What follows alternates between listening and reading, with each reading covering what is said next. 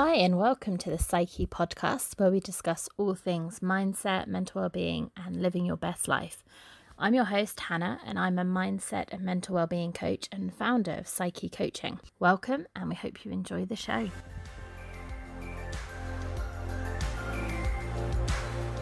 Hey, friends, and welcome back to the Psyche podcast. How are we feeling about the Friends intro? Uh, if you have other suggestions, let me know. I like it. Yeah, I feel I feel we're friends. Um, maybe it's one sided. Who knows? but hey, if you're tuning in again, um, there's obviously some reason for it. How are you doing this Wednesday? I'm doing good. One of the, the things that has been on my mind, and mostly because of recording a a fab conversation about work life balance, which oh, often a lot of our minds, something coming out in the new year. And at the moment, working from home, for some of us that are lucky enough to still be in that position of being able to, oh, those boundaries can get uh, quite blurred. But not only the work life balance have I been thinking about, but the general, I guess, well being balance. So I, well, how do I like to think about well-being? When we did our well-being uh, event, conference type thing, uh, we did four pillars of well-being: physical, emotional, mental, and spiritual. I was having a look today, and there are models that have different four, eight dimensions of well-being. I mean, I think there's so many ways to conceptualize it. You could go old school, like body, mind, soul. But well-being balance, I think and this was something actually when someone, oh my God, someone, might have been Jen Amos actually. Because anyway, fab speakers all round. So thank you to everyone that participated in that. Ugh. Um, see, time, time, and my mind go, whew. Um, anyway, someone, this isn't my idea, someone else's idea, was talking about self care and all the different dimensions of self care and how actually we can think we are doing self care when we are, for example, exercising loads. So we're thinking about our physical self care maybe in that in that area. But actually we might be neglecting those other areas of self care and actually having a balance. So thinking about kind of maybe across the week, kind of hitting all these different ones. Am I doing something for my spiritual well-being? Whether that is meditation or prayer or whatever it looks like for you am I doing something on a social level? So, kind of connecting to loved ones, having a hug, having those conversations, whatever it looks like, um, checking in with my feelings, maybe journaling. Am I being physically healthy? Am I getting enough sleep and nutrition? Am I, I don't know, reading a good book or, or whatever it looks like to you, but kind of hitting lots of different areas of self care. And I sometimes, and actually some of these might not be self care things, they might actually be numbing behaviors where I'm kind of zoning out. Um, and, you know, that classic binge watching stuff or mindless scrolling. I've put in a couple of parental locks on my phone so I can't spend too long on certain sites that really are just, I, I enjoy them ish, but they're just a drain of my time, really. And I can get sucked into them and don't get a huge amount out of them but I've been trying to get a bit more balance over this week. So for the last few weeks, I have been binge watching Buffy the Vampire Slayer. Uh, it is amazing if you haven't seen it, in my personal opinion. Um, it's something I watched first time around when it came out, Buffy and Angel. I kind of remember me and my brother and my sister kind of lying in our um, our parents' room watching because we had Sky upstairs and downstairs, and so we'd be upstairs, they'd be downstairs watching I don't know adult shows, and we'd watch Buffy and Angel. So quite fond memories. And Buffy, I feel, is such such a great show. Uh, even like twenty odd years later, I think it does really a lot of it stand up. Although every time there's a computer, it's hilarious because they're so different and they've pages maybe, but obviously no mobile phones. But the kind of the the feel of it and that Buffy is this amazingly strong, capable chosen one, um, but still has those doubts in her own ability. She still has those concerns about relationships and friendships and and she's not afraid to be vulnerable even though she is so strong and she has this just amazing balance of those two sides of, of her character. And I just think she's fab. Um, and I'm I'm rewatching it. But I'd sort of got into watching so much of it that some of the other things that I really enjoy that are really good for my well-being kind of neglected. So not working out because I'm just watching stuff, um, or not reading because I'm just watching stuff. So what I've been trying to do for myself this week is find some balance to allow myself to watch Buffy and to uh, have time to read and time to do yoga. Uh, I've been doing the Yoga with Adriene 30 day challenge through November, which is amazing. Um, I love Yoga with Adriene on YouTube. I've kind of come back to her a few times and not really got very far on the 30 day. And I'm, to be honest, a couple of days behind, but um, it is amazing so far. And I'm feeling really so much more connected to my body. Um, I'd sort of, even though I'm a yoga instructor, um, a non practicing yoga instructor, I guess, at the moment, I'm feeling kind of out of my body, if that makes sense. So, having this focus and really feeling much more connected with myself, finding some balance, still allowing myself the Buffy the Vampire Slayer. Also, I have been watching uh, on BBC iPlayer, if you're able to access it, Hell on Wheels. Also, recommend about the Tiger Bay Brawlers roller derby team. I used to play roller derby, feeling very nostalgic watching it and kind of contemplating getting back to it. Anyway, that's just kind of what I've been thinking about finding balance. So, not cutting out those things you enjoy, but just trying to have a balance of different areas of well being. Are you nurturing kind of all areas of yourself? Your spiritual side, your emotional side, social, etc., etc., equally, or maybe not equally, but considering all of them. So, for yourself, I would encourage you to maybe check in and think about how you're doing across whatever domains of yourself you can think of mind, body, soul, social, emotional, spiritual, mental, physical. I've probably listed those multiple times, but checking in with how you're doing and if you are just how balanced you're feeling really in those areas. Um, I think it's a it's good to kind of check in with how you're feeling and to think about where you are feeling that you want to put more attention and thinking about what that looks like for you. So that's me. that's my my thought of the week. Uh, in a really, really long winded way. So, today's episode, oh, this one was recorded in the first lockdown. and um, I checked in with uh, Tori uh, the other day and we were saying, who would have thought in the first lockdown that this would be coming out in a second one? Um, but uh, yes, this was uh, Tori is someone that I had connected with during the first lockdown. We'd had a few kind of conversations and then, yeah, sat down and Tori really graciously shared her story and um, and her experience with us. And um, I really want to thank her for for coming and sharing so graciously with us in this episode. And we cover so much. Um, and I really do hope that you enjoy this episode. So let's dive in, and I will be back super quickly afterwards.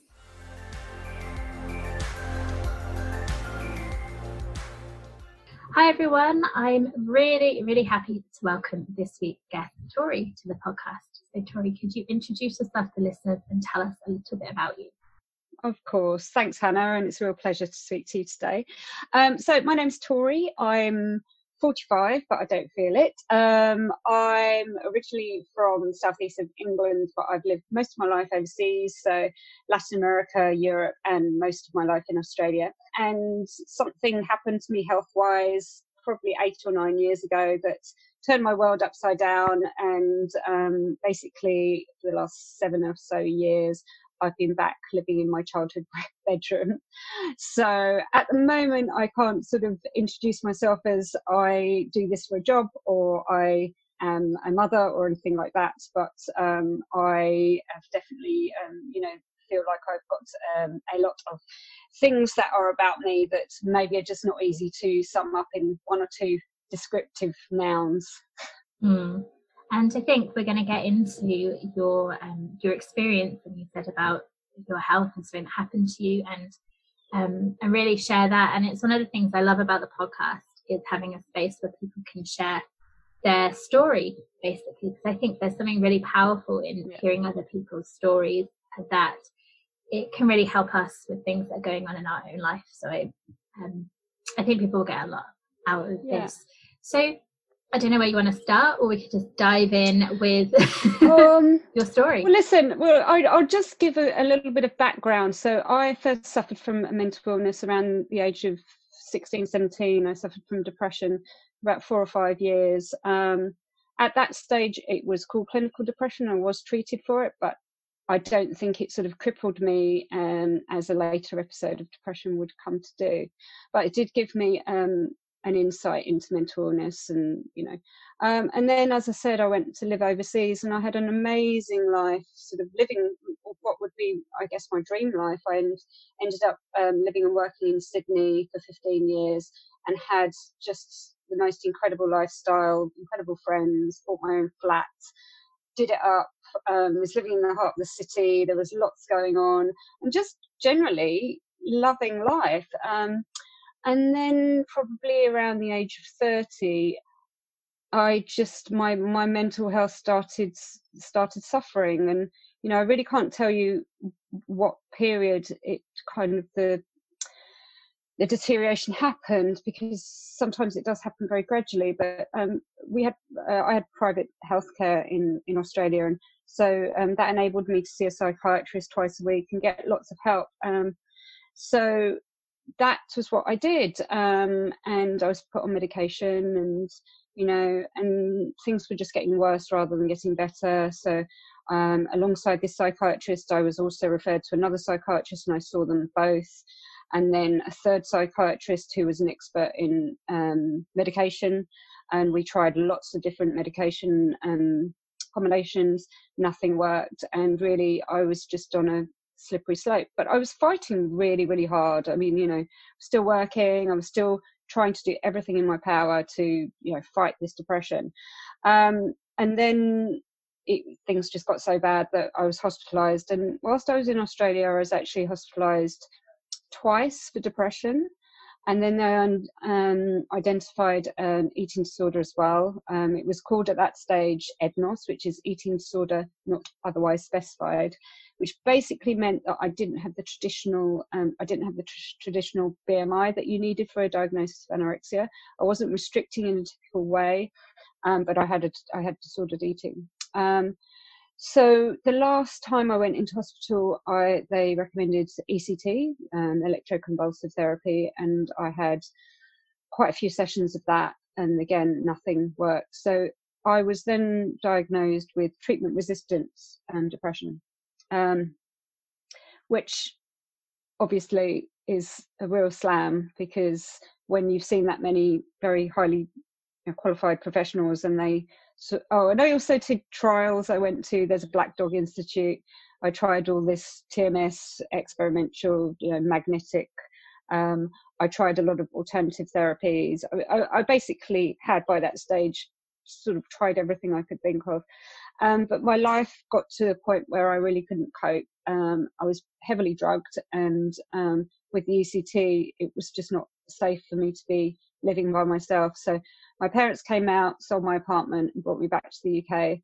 Um, and for the next two years, I got more ECT. I ended up having 36 sessions of ECT, which did nothing but um, blank certain big chapters of my life from my memory. Um, and I was suicidal every day. And the only thing I could focus on during that period, and the only thing I did, was um, look forward to my meals. So I would have the same thing every day, be at the same time, be the same quantity. It would be absolutely the same. It was the only thing in my life I could control.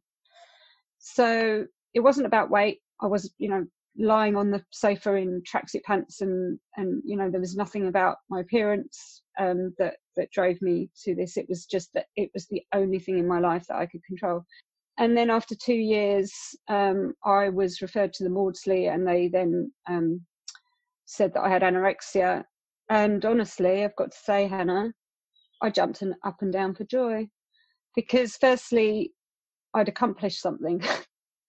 and all those years without actually feeling like I had any meaning in my life or any control, I'd actually succeeded. And especially after having the diagnosis of EDNOS and being in an eating disorder unit with people with anorexia, I'd felt that I'd failed at an eating disorder, to be honest with you.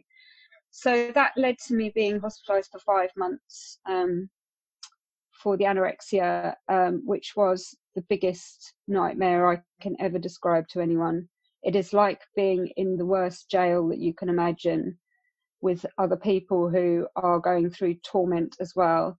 You are not trusted with anything. You are literally most of the time treated with suspicion and with no kind of respect, and you have to face your food demons in a horrible environment six times a day. Um, and you are locked in, completely and utterly locked up um, with no access to anything.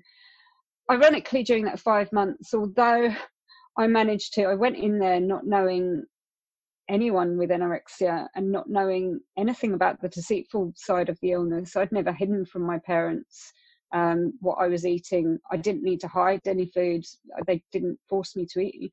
And then I came out just desperate to be discharged. So doing all the deceitful things that a lot of people do to influence the scales, because that is their main kind of meter for letting you out is your physical weight. They say to you that you they're not going to give you any therapy because at when you're underweight your brain can't digest it, which I completely refute. I know it is true in some people's circumstances, but honestly, if you treat a mental disease with just refeeding and do not deal with the mental side of it, it's it's yeah, it's not going to help. So um, the, the way I coped in the hospital was because I'd been isolating so much before I went in, and because I was in such a state of anxiety, was talking to other people, um, and um, and and really I'd sort of built friendships there. Um, and they really helped me get through that really really hard time and also because I was so desperate to get off the ward, I'd go to the occupational therapy. And I hadn't done anything. I, am a very creative person and I'd lost all my passion in that with my depression.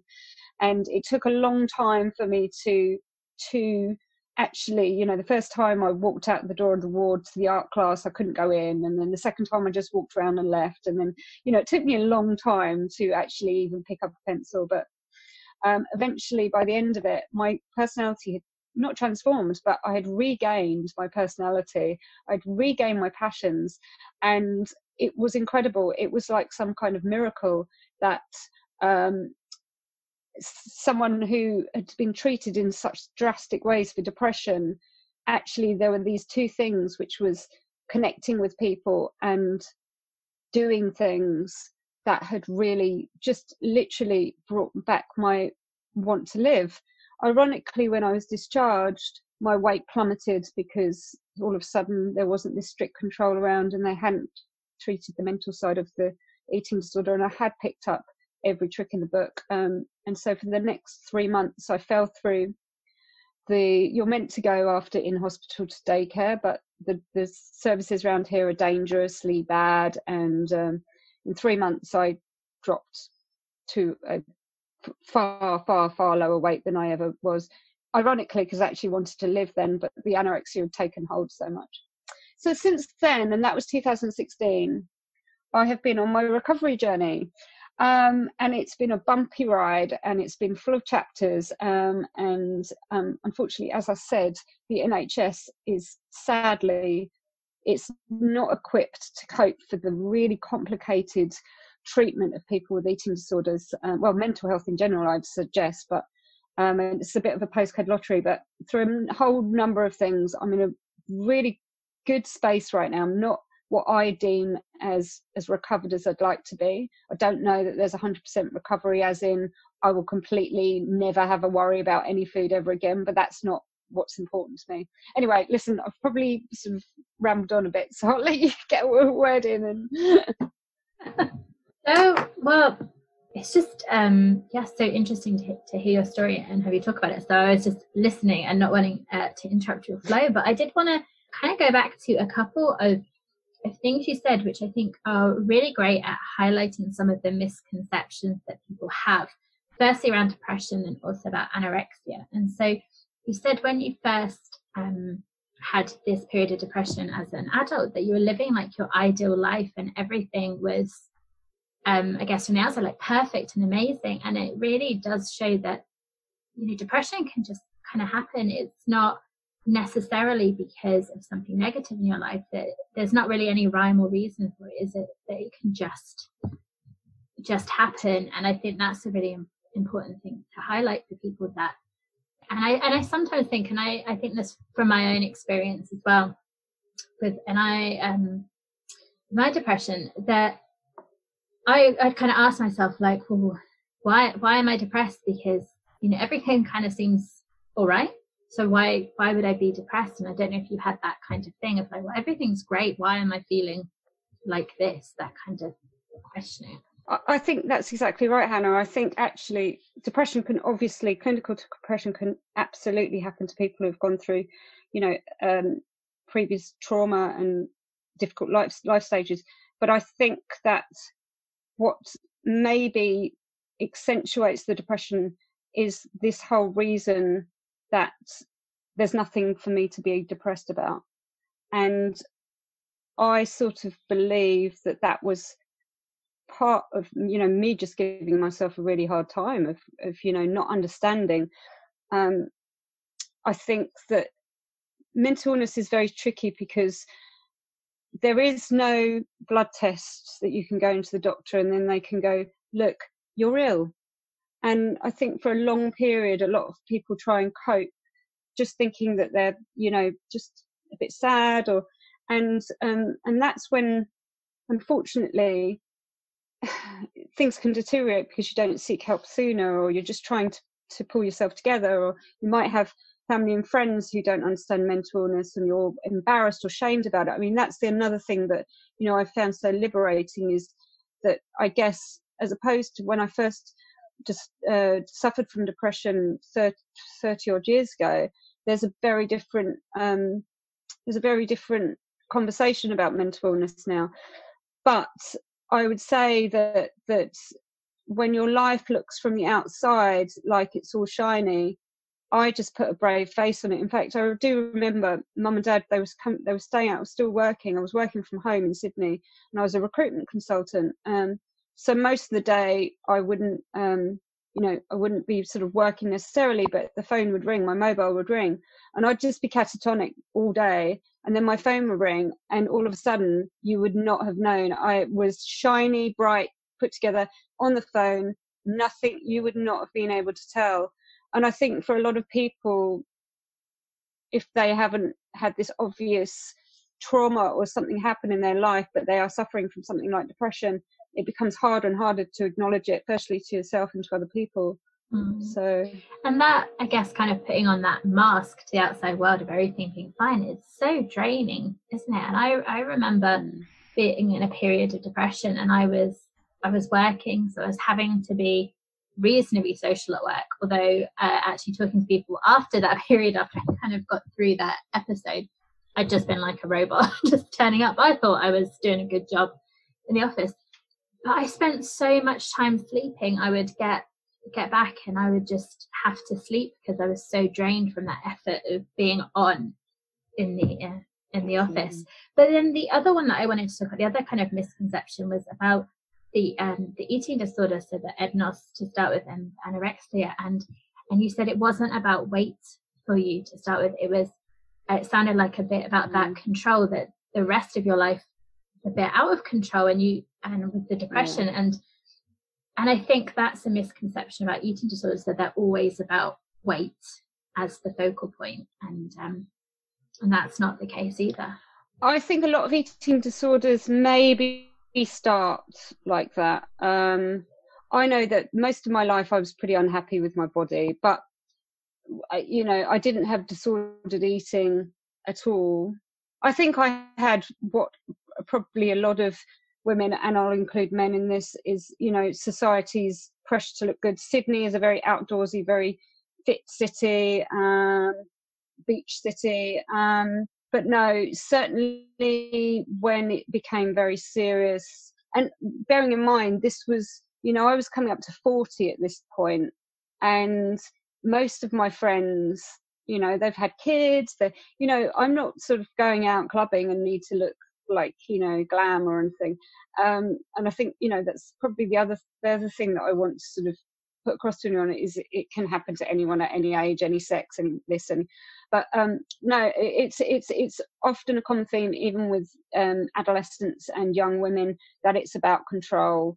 It really is. I mean, time and time again, there's actually no one I've met um, with an eating disorder that it's not about control. And certainly, it's quite pertinent in these times of Corona that the eating disorder uh, helpline services are going through the roof because the more control that is taken away from us in our lives, the more we want to just center in on what we can control. And and one thing, if you think about suffragettes, they, they, they, you know, if you think about prisoners, starvation diets, it's a way of protesting. It's also a self-harming thing but it's it's predominantly about control and i always know that um, when i'm feeling vulnerable is when i'm losing control of other things in my life and my thoughts just go back to my comfort behaviors and things like that. So um, i mean for example the, one of the things that i haven't spoken about yet is that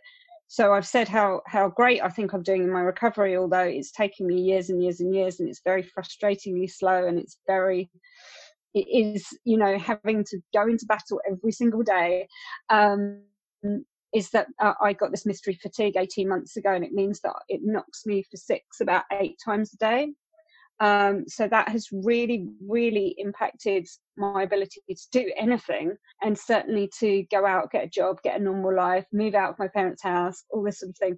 And the, the control that that takes from me, I've had to work extremely hard to not let it manifest itself in hindering my, my anorexia recovery. Um, but yeah, no, control is, is very dominant in most people that suffer from eating disorders. Mm.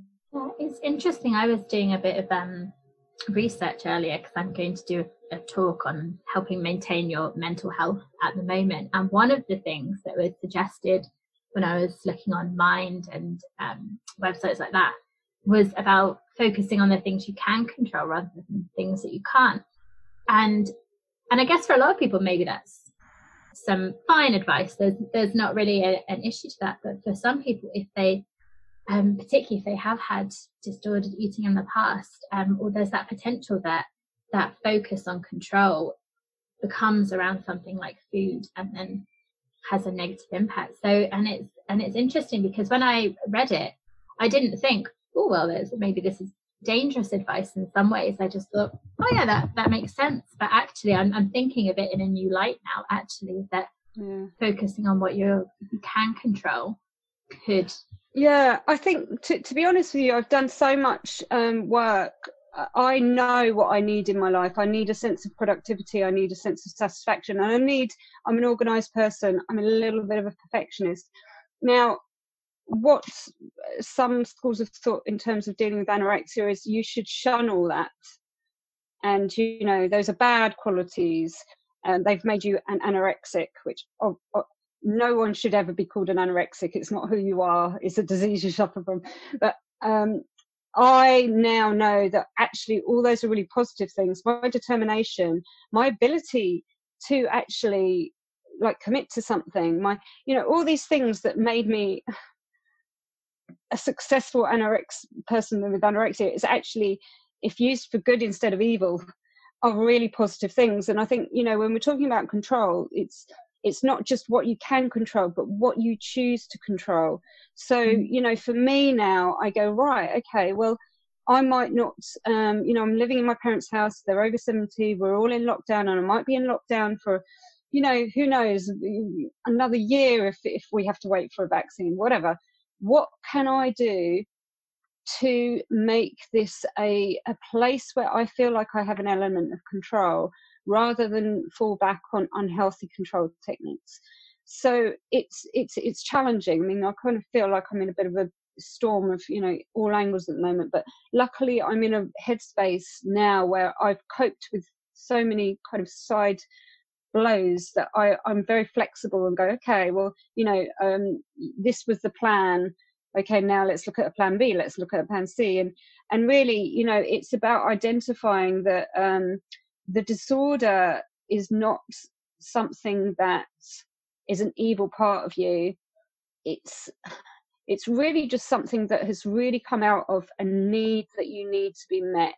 And if you can find a healthy and good way of meeting those needs, then the, the, the, those behaviors and those cravings and those all those things will just fall by the wayside. And um, I guess that's why right now I talk to a lot of people who are recovered and, you know, work is something that they really get their teeth into or this or that. And, you know, find your passion, find something that, you know, so you're not thinking about food for every daylight hour. So you're not obsessing about this. Um, so it's really, really important to sort of separate, um, you know, the, the illness from the traits that may have made you more susceptible to the illness.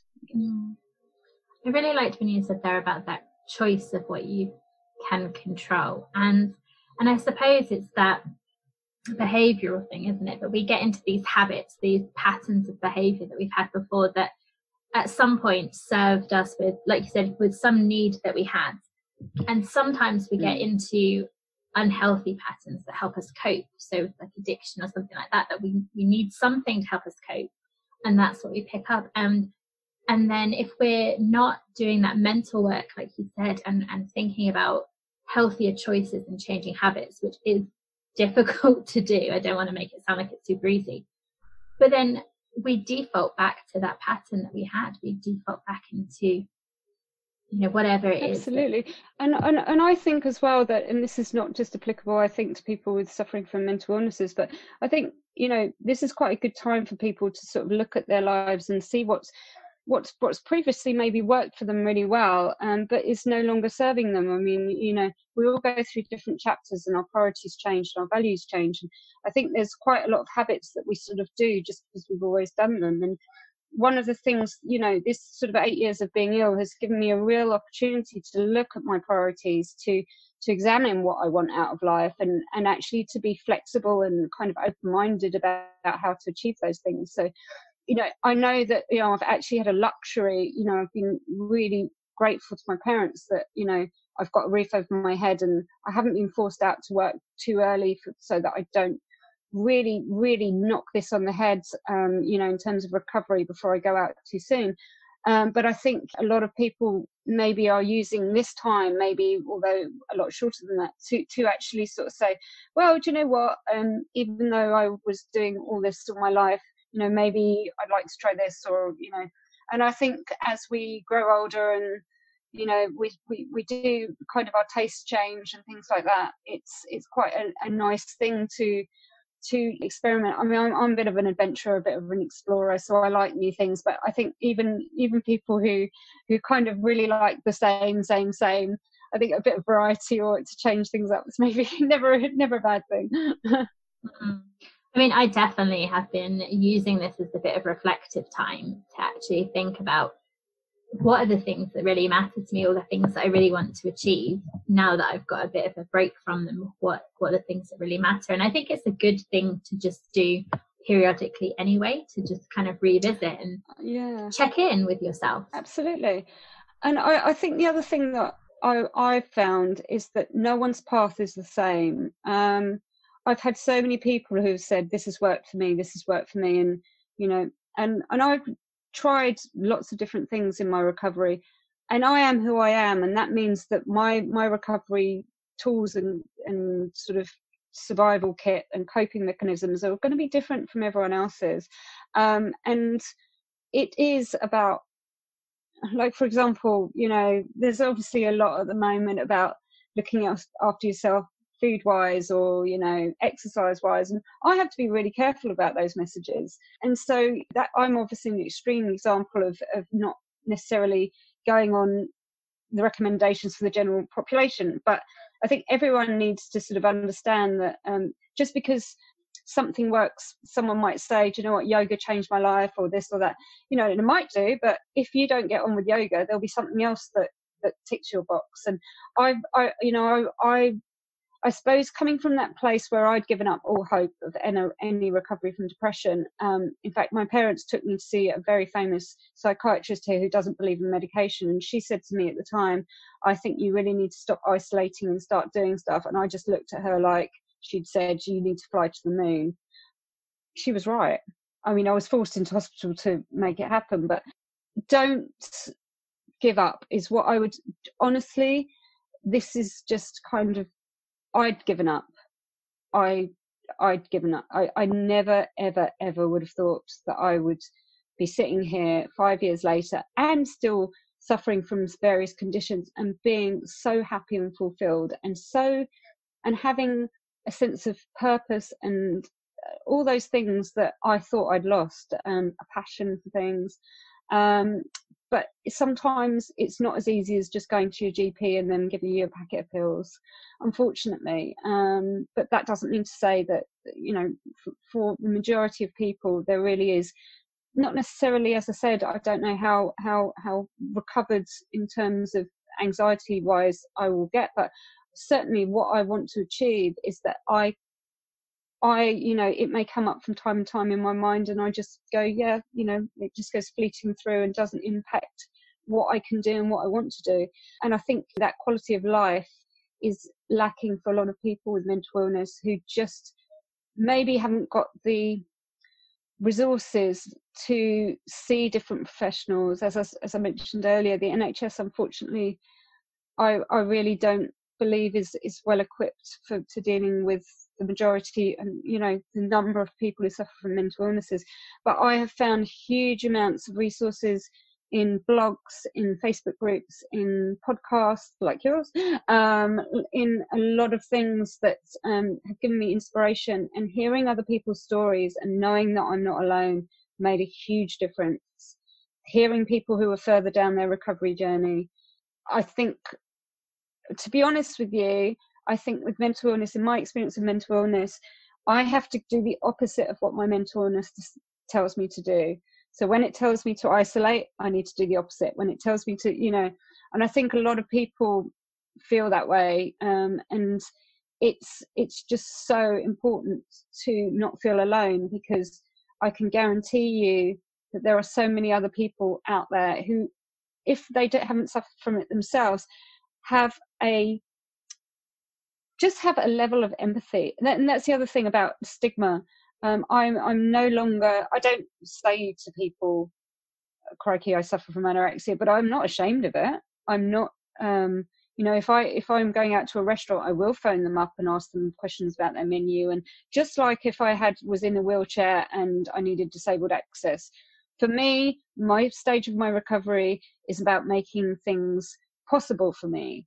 And I don't really feel that I need to apologize for being ill. Um, but I know a lot of people who, who don't want to talk about it, who feel shame and and that's really it's really hard because I know that there's a lot of deceit. I lied, I cheated, I did things that you wouldn't imagine a 40 year old mm. woman would do to try and get away with stuff. Um, but that was the illness. It wasn't me. So why should I be ashamed of it? I think the shame thing is, is something I've been talking about this week, and it is so true. And I think also when you said about the stories, it, it is, and that's I think the whole um, one of the whole things about the podcast is sharing stories because it can give you what that sense of hope if you are feeling completely hopeless of hearing someone's story and hearing bits similar to your own and going, well, if they got through it, then maybe I can. And and I also think the reminder that you gave that just because something worked for you doesn't mean it will work for someone else is really important. And that's no. something that we're big on here is this kind of toolbox approach. And we'll get to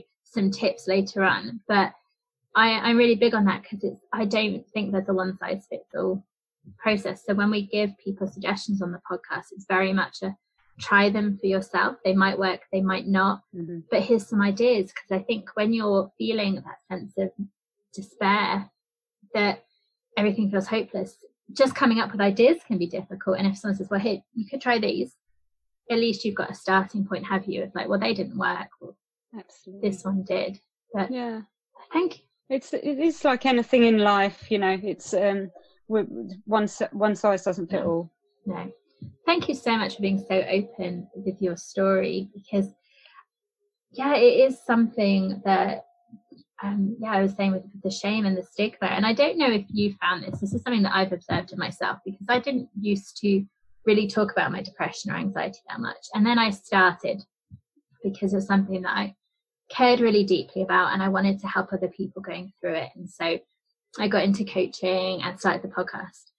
And the more I talk about it, the easier it is. And now I'm just like, I had a, a, a business uh, session yesterday, business development, and I was saying, this is my focus. And I had that experience as well. And it's almost not to be blase about it, but I, I think actually as I've stepped into it and the power of sharing my story, that shame's kind of gone a little bit because it's it's just got easier the more I've talked about it. And I wonder if you found the same that the more you talk about your experience. Yeah, I think um, it's almost like desensitization. Mm. Um, so with a lot of fear foods for me, for example, I will need to do it a number of times. Like, and I can't even tell you because they vary, but you know, it's the same about talking about. Uh, it, it's very difficult because actually a lot of people looked at me and maybe still do look at me and think I look ill. So it's it's it's almost I remember almost a fear of putting on weight that people would not see the illness and I'd have to tell them the illness. Um, because obviously most mental illnesses you can't see by looking at someone and it was just this weird thing about another reason I didn't want to put on weight was because my mind was not recovered yet. And so people might see a healthy body and think I was well. And that's, in fact, one of the biggest trigger things you can say to anyone with an eating disorder is you're looking well.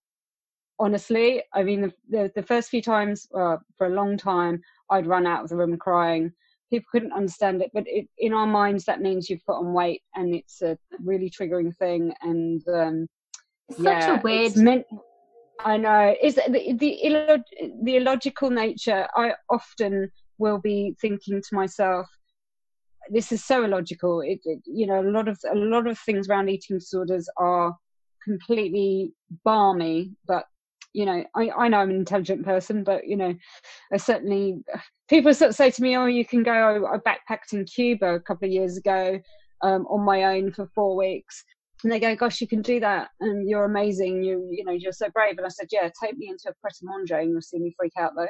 You know, like so. Um, it, it's it's for me talking about. I just it's. It, I just I I don't want. It became very important that I was comfortable about talking about it. Um, and I think it takes the power away somewhat. Um, certainly, mm.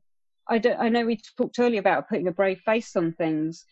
And I think that if you are lucky enough to have people around you who you feel comfortable enough to share it with, then you shouldn't have to be putting that brave face on when you don't need to when you don't need to um, that's not to say that you need to give in and sort of not um, I kind of withdraw into yourself. I'm not trying to say that, but if you can speak when you need to, be who where you are, then I think that's really powerful for recovery.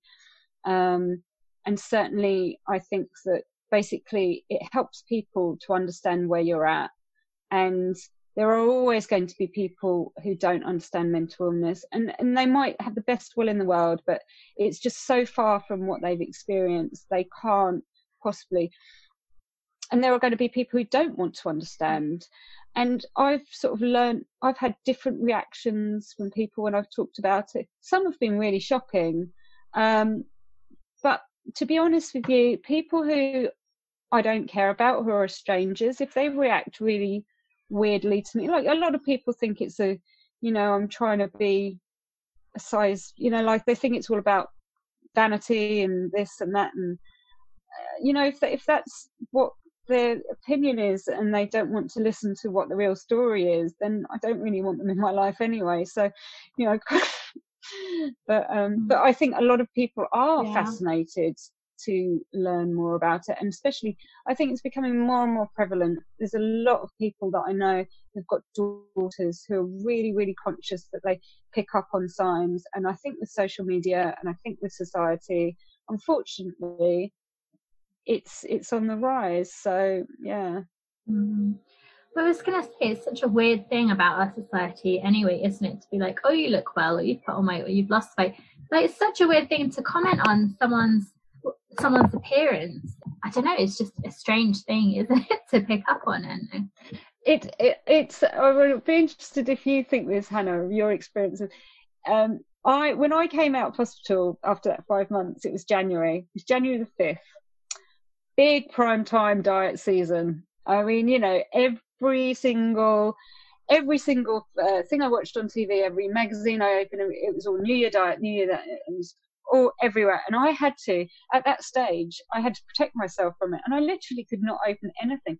I don't think anybody realizes quite how obsessed with food and diet everyone is, unless you're in a position that you, you know you are. I literally, you know, it's it, I mean, it, some people say is it like a, an addiction? Unfortunately, it's not because you have to you have to eat. Mm. It's not something that you can go cold turkey on. Um, and it, obviously, it's a really social thing.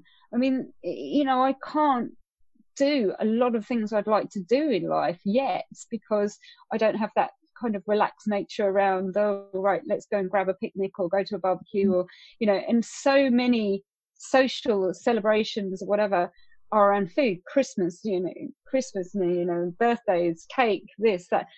Honestly, it's it's very, very, very, very difficult. But also, it gives me a real motivation mm. because I can't say, right, well, you know, I'm as better as I think I'll be. Because until I do get to be relaxed around those sort of things, I'm not going to have the things I want out of life. I'm not going to have that connection with the people. I'm not going to enjoy traveling and eating off street markets. And so for me, it's sort of uh, been a motivating factor as well as a problematic challenge. Mm. Um, that food is yeah. literally involved in. Yeah, I was going to ask if that if that kind of helps you have that focal point of, of where you want to get to with um with your recovery. Yeah, I, I think that I'm really lucky in terms of I had this great life before I got ill, and I enjoyed life and I knew what I'm I'm fighting for and I enjoyed food. I I've always loved food. Oh, this is another myth. People with anorexia don't like food. We love food. We actually love it too much and it becomes a fear to us that we will lose control. So mm. that's that's the element of control mm. that comes mm. back in. We have this big fear that it's either, you know, zero zero miles an hour or 100 miles an hour and we don't think we can you know kind of moderate ourselves so um, I loved food, always loved food, and um, I meet a lot of people. I met a lot of people in treatment who'd been ill from the ages of 11 or 12 and have never enjoyed a mouthful of food in their life. And I just thought, how sad is that? But also that they've not lived life, and they really, honestly, it has been up and down, but fairly torturous recovery journey. And I think most for most people it's fairly torturous as well. And if you don't know what you're fighting for, and you can't see the light at the end of the tunnel, it's really hard to keep motivated. So I really feel for younger people that are suffering from it and their parents that it's it's it's unless you know you've got these life goals that you're really really fixed on it's very it's a lot harder i think to to to, to kind of just keep going because you can't imagine what life is like without being ill mm and I guess having that that sense of purpose, like you said, like the life goal, ha- yeah. helps with that. And I really like the thing you said when you um said about not being as recovered as you like to be, or something. But you you added the word yet in, and I love that that yeah. kind of power of yet, which is that kind of idea like that you'll get there. It's it's that kind of yeah yeah. I don't know where the finish line is. Um, I one of the things that I didn't ever got, get the opportunity to do in treatment, and I think that they need to really do, is I never met anyone who'd, who'd recovered. So it's almost like you're going to, you've been diagnosed with cancer, and they, they say, no, we can't prove any evidence of someone who survived cancer, but we're going to put you through this hell anyway. Um, and you know, then they brought in one person, and they, and she said, "Oh yes, I managed to have a cupcake a week." That was that's recovery, and I was like, "That's not recovery you know um, and for a lot of people um, they just they just their recovery is staying out of hospital but they don't have a quality of life. So they might still be ill they might still be literally you know kind of in their prison of their illness but they that's that's recovered because they're not in hospital. Um, so for me as i said my my my my aim for my recovery is that it enables me to to pursue my goals without restricting me, but I don't think I'll ever walk into a restaurant and look at a menu and it not fleetingly go through my mind, you know, what I feel more and more, more or less comfortable about. Doesn't mean to say I will pay any attention to it. I, you know, I just think it is, is something that I try and be quite realistic. I don't see that there's a point in me aiming for something that, you know, in my mind, we all have things that we live with in life um, that we have to accept. And it might be possible for me to be totally free of the anxiety around food, but it might not be. So, you know, for me, it's really important that I uh, I sort of am measured in that, and also I don't want to be, um, you know, this fatigue is my main issue at the moment. But, you know, certainly, as I said, I went backpacking around Cuba. I took 25 kilos of food with me, by the way. My whole suitcase was like food because I didn't know what I was going to be to. But my, my, my whole goal is like, I'm not going to let uh, myself have to get to a certain level of recovery to stop me doing the things that I want to do now. Um, because you know it's a hard long journey and you don't know what's going to happen tomorrow. So the more i do the more incentivized and more it's almost like this you know rolling stone that the, the you know and the more comfortable i feel you know every time i eat out the next time i feel a little bit more comfortable the next time. And um and i think for a lot of people the fear factor just stops them from taking that first step or they want to get it right perfectly first time. You know, I certainly I go out sometimes and have what I would call a, a very challenging meal, and I come away and go, "Oh no, you know, I failed." No, I didn't fail. It was just a challenging meal. Now, you know, it it's you know, it was a learning thing, or it's a.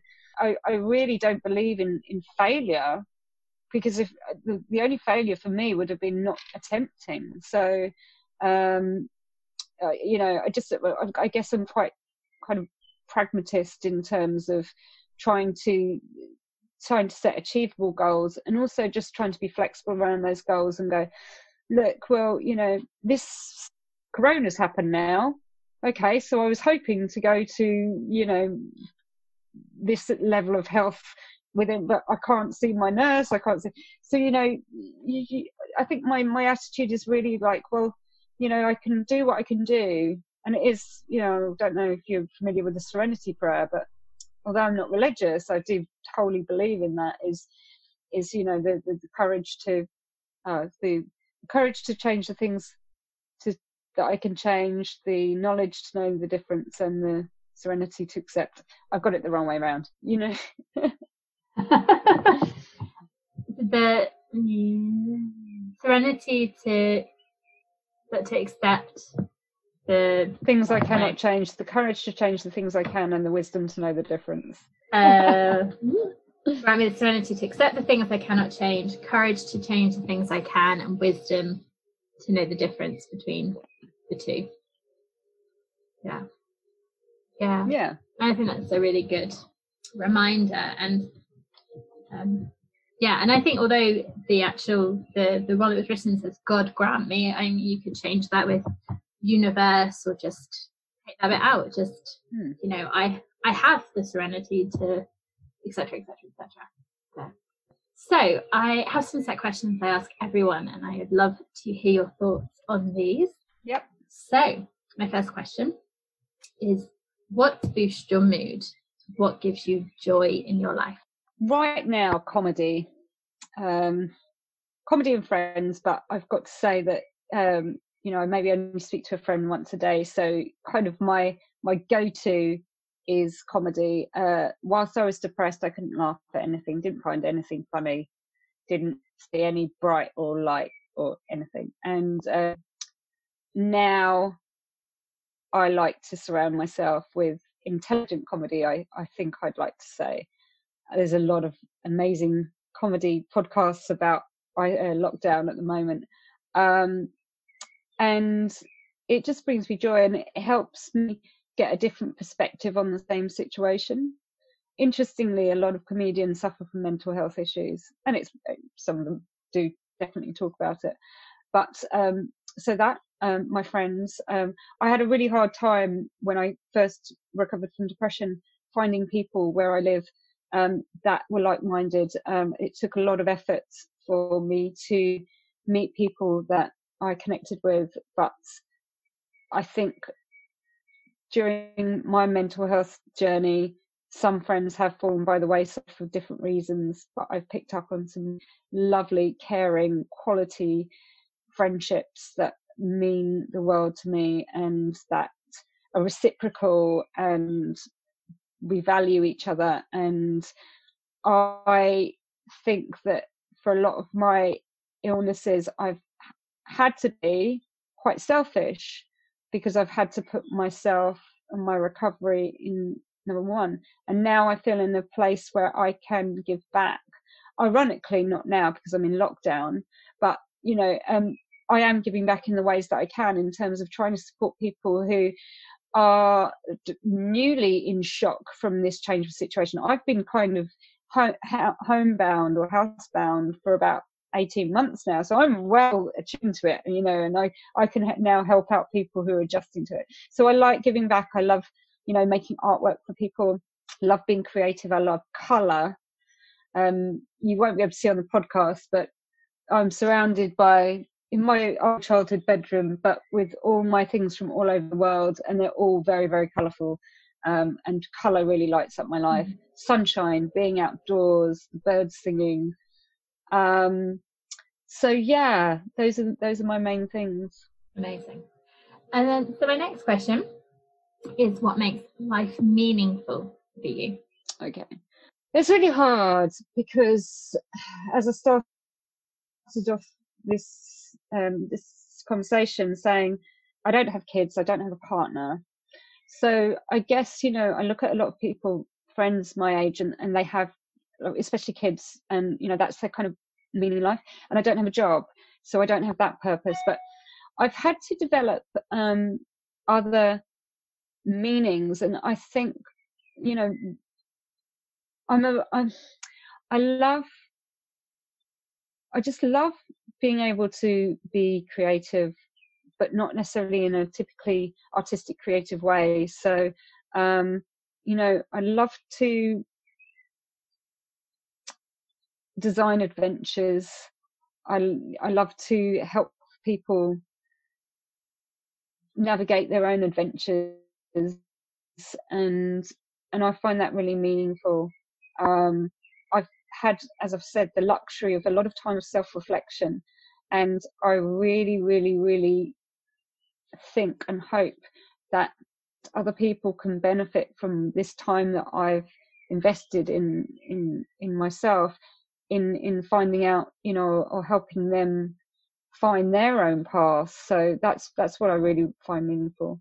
Um, and obviously um, i'm now living in the same country as my parents and my brother and his family um, so i get to share time with them um, and yeah those those are the main things so um, we're all about mental wellness on the podcast and so obviously sometimes like today we will um, talk about mental illness more uh, explicitly. But I think mental wellness, we've all got a mental world, even if we've not had a, a period of, of mental illness. And so, um, my two questions are what does mental wellness mean to you?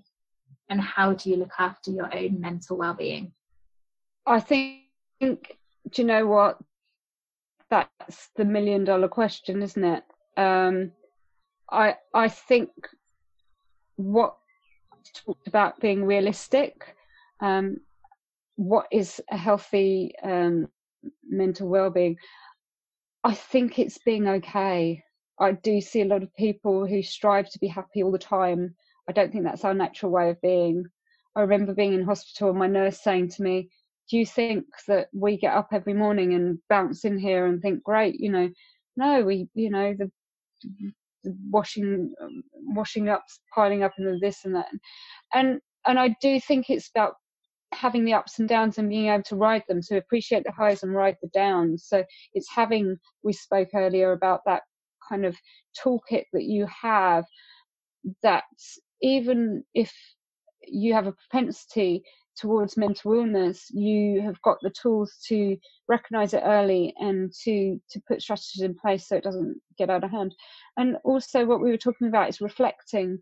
Um, I think it's really important for everybody to just try, and it doesn't have to be, uh, you know, it's funny actually, isn't it? New Year, people sort of use this random time to to sort of take stock of what they want to achieve and things like that. But um, you know, that could happen any time for us to sort of look back, look at our present and look forward and just little changes can make huge differences to people's general mental well-being little habits it doesn't have to be huge time or money investment and um, i think that i personally think that this is going to be very interesting after corona to see what lessons people have maybe picked up or learnt about their priorities in life and what they want going forward, whether it's achievable in the short term, medium term, or long term.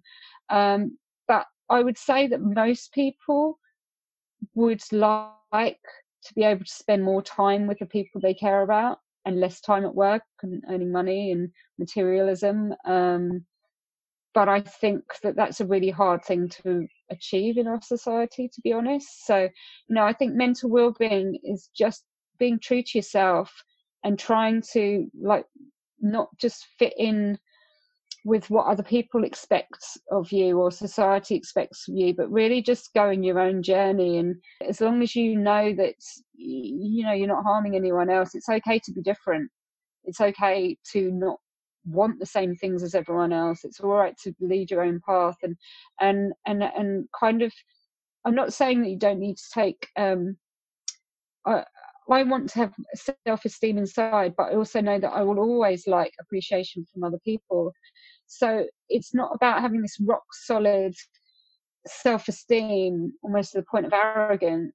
It's about having that sort of blend of inner you know, just, you know, I'm okay with who I am. I'm, you know, I'm not perfect, but I am who I am and I quite like who I am. Um, and, and just being yourself really and being okay with that. Mm.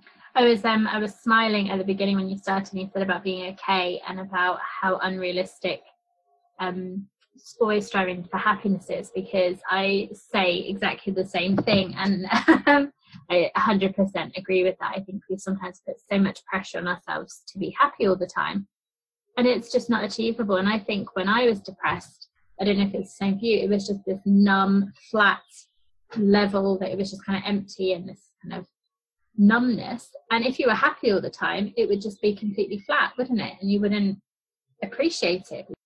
Yeah. Um, and I guess just my final thing on mental wellness is the ability to look at silver linings. I think that's a big distinguishment for me. When I know that my mental health is suffering, I can't see any silver linings on anything. So for me, mental wellness is is about being able to be not coloured, not looking at things through this filter. Yeah, awesome. Thank you for sharing those. So my next question. So I always uh, challenge my guests uh, to describe their mindset. So, could you describe your mindset? Well, I know it's an interesting time for me right now. um, I guess you know, Corona has been very difficult, um, just because of what I've explained earlier in terms of not only um, battling uh, recovery from anorexia, but the fatigue, and now with lockdown, um, I'm living with my parents who are over 70, and, and that means that, for example, food shopping, I'm, I'm, I'm we're self shielding, so we're not allowed to do food shopping, which with recovery from anorexia is very tricky thing to release control of let's just say. Um, and also i don't know you know when i'm going to be able to go out and have coffees with people when other people start doing that i won't be able to. So i've had a very interesting few weeks trying to come to terms with all of that um, but my mind's I mean, it's very interesting um, because I'm thinking a lot about my mindset at the moment with the current challenges that have kind of, in in one way, exacerbated my um, lack of control and therefore um, I, have experienced in the last few weeks a, a sort of resurgence in some of um, the eating disorders nagging, um, especially with lack of control um, with shopping and things like that. But also the uncertainty about the future and what it holds for me um, in terms of what I can do with my life and how well I'm going to be. So I think, like everyone at the moment, is this period of of really not knowing what the situation is, but I guess it's a little bit more complicated for me because of my health in terms of it, when the government turns around and says, you know, it's safe to do this, that, and the other, it's not necessarily um, how um, or, or, going to sort of free up my life necessarily. But I, have learned on my recovery journey so far that actually um, I'm really resilient and I always was, but I've now really what I've achieved in terms of overcoming massive, massive um, situations and challenges so far has really stood me in good stead to face whatever is is my reality in the future. Um, if the fatigue is something that is going to impact me ongoing, then I will find a life that I'm I love within those limitations. Um, and so I'm feeling very, very positive. Um, I'm certainly I'm certainly seeing a side of people that I guess I really wanted to see um, prior to the corona crisis and and meeting people that have the same kind of value sets as me. And that's been something that's been really really really amazing to come out of such a negative situation. And and honestly I do fear for what we're going to go through when the immediate dangers over with the economy and with people's mental health. I think it's going to be a massive, massive challenge for a huge amount of people. But I just have to sort of think about how I can protect myself, but also the people I care about and anyone else that I come in contact with, because I sort of feel that I've dealt with this kind of situation before. I think a lot of people who have had mental health experiences are actually being a lot coping a lot better with this situation than, than a lot of other people ironically. Um, so it's it's it's it's it's a very interesting time and my mindset right now is is very much just kind of um, you know like sliding door moments and the world is changing and you know it's it's good to just kind of have a really open mind and just whatever it comes whatever comes our way just kind of just bend with it you know just you know I've, I've sort of learned that i've learned that i can't control back to the control thing i can't control so many things but i can make the best and i can choose how i respond to things and that makes the difference for me that empowerment yeah i think that's um really great advice mixed in with um with your mindset as well. So thank you for that. Which leads us nicely onto the next question, which is the adding to the toolbox question. So I always mm-hmm. ask guests to leave between one and three tips um, related to any area of life, really, that you would recommend that people have a go at that are going to have a massive impact. Yeah. So, what would your tips yeah. be? My first tip is something that I've been doing ever since I left hospital, and that was five or six years ago now. And it's um, i'm a morning person so i do these in the morning but you don't necessarily have to do them in the morning or whenever. Um, i do a few lists a day. They don't take me very long. They probably take me five minutes. Um, and the first list is what i achieved the day before. And um, do you know what? It could be as little as doing the washing up or having a shower or anything. Um, i find that if i don't I'm all, I've always got stuff left to do on my to-do list because that's the sort of person I am. I'm always over ambitious, and so I'll always probably think, "Oh, I didn't get around to doing this," and that I think it's really easy for me to forget how much I did achieve um, and how much I did get done. So that sets me up for a positive frame of mind. Um, I do a smile list, so anything that kind of just gave me joy the day before. Um, and today it will be the sun is shining, the birds are singing. I got to sit out and have my lunch in the garden, speaking to you. So there'll be lots of things on my um, smile list tomorrow. Um, and my final one is my gratitude list. Um, and I just, yeah, I'd even on my darkest days, even on the days then I have felt like everything has gone wrong. Honestly, I've sat down the next morning, and it helps. Uh, it helps me that I've slept on it, to be honest, because I think I've got more space to reflect, um, and I I feel in a more positive frame of mind. And I look back at the day before, and I actually can, even on the darkest days, there are stuff on all of those lists, and um, it just helps me start a clean page. And that's the other thing. Every day for me is a new day, and um, if if if you're able to sort of try and think what's past is past. I'm not going to regret things. They're done. They're done. I can do things if I think I need to change things. I can do it from now on in. Um, so yeah, that my list is my first thing. Um, and secondly, and I guess this is for anyone whether they've got a physical or mental health issue, is don't give up on finding treatment or a way of improving it. Um, as you probably heard from my story, I was told by numerous professionals, and I'm being told at the moment with my fatigue that there aren't any answers and um, there's no cause, there's no treatment, there's no this. Um, I have learnt um, that, you know, even if there's not 100% full recovery, there are definitely, definitely ways out there, people out there who can help you. And there are so many different things you can try. Um, and some of them won't even make any sense to you. You'll think, oh, it sounds like absolute rubbish, but you just never know. Just give things a try, and um, maybe some of those or all of them will will will work. So yeah, just never never give up. Um, and I know that's really hard when you're suffering from depression, by the way, because the last thing you have any motivation to do is to do any of those things. Um, so I guess the third thing would be try and have people around you who will support you in doing that when you can't. So I know that's really hard for a lot of people, but things like Facebook groups, um, you know, even if you don't physically know them, there's a lot of communities out there who are who will understand where you're at and will be able to support you maybe when you feel very alone and um, and cheer you up and a good laugh that's what I've, I, th- I honestly think that a good laugh solves a lot of things sometimes. So um, yeah, try and try and not focus on all the serious stuff all the time. Try and you know have joy, which I know Hannah, you're very much oh, yeah. um, an advocate of. Yes, I love talking about joy.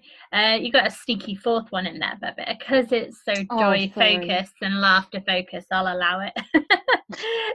Thank you so much for those. They're great, and I uh, definitely echo the the lists. The gratitude list is something I do, and I have one.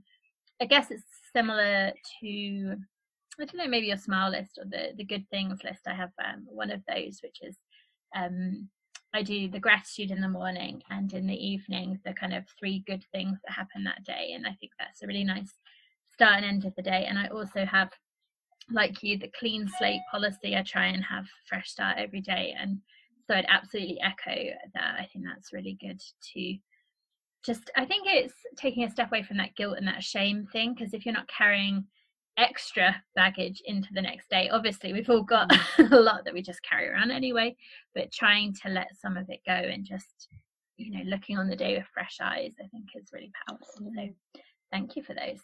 So usually at this point, um, I'd ask our guests um, if they want to share their social media where people can connect with them online. I'm not sure if that's something that you want to do. Um, but... Yeah. Um, well, we will we were just uh, talking probably offline about um, I'm not very technical, so um, I don't have a lot of. Um, and actually, to be honest with you, uh, a lot of time I found that distancing myself from certain social media has been um, easier for me in my recovery. So I'm not. I haven't really got a presence online.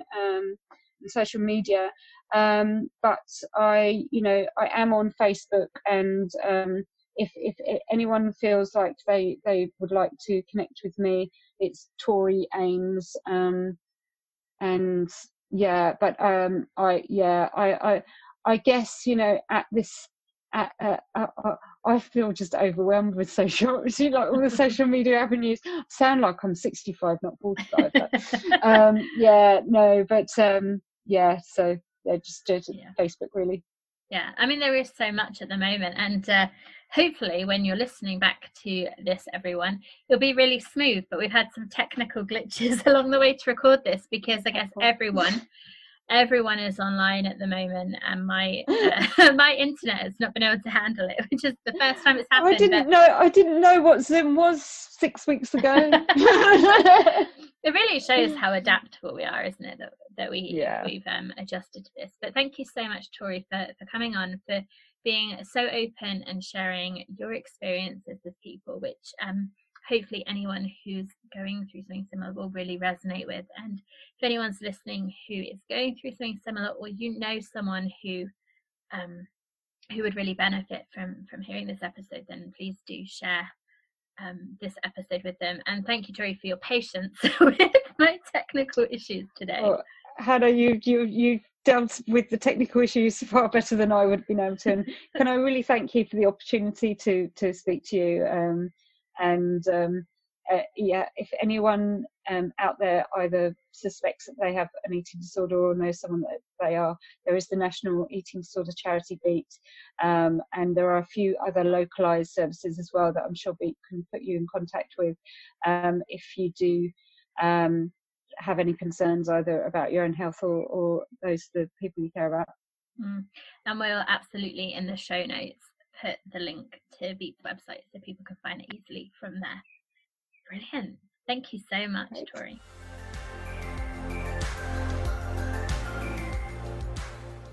So, thank you again to Tori for joining us and for sharing with us.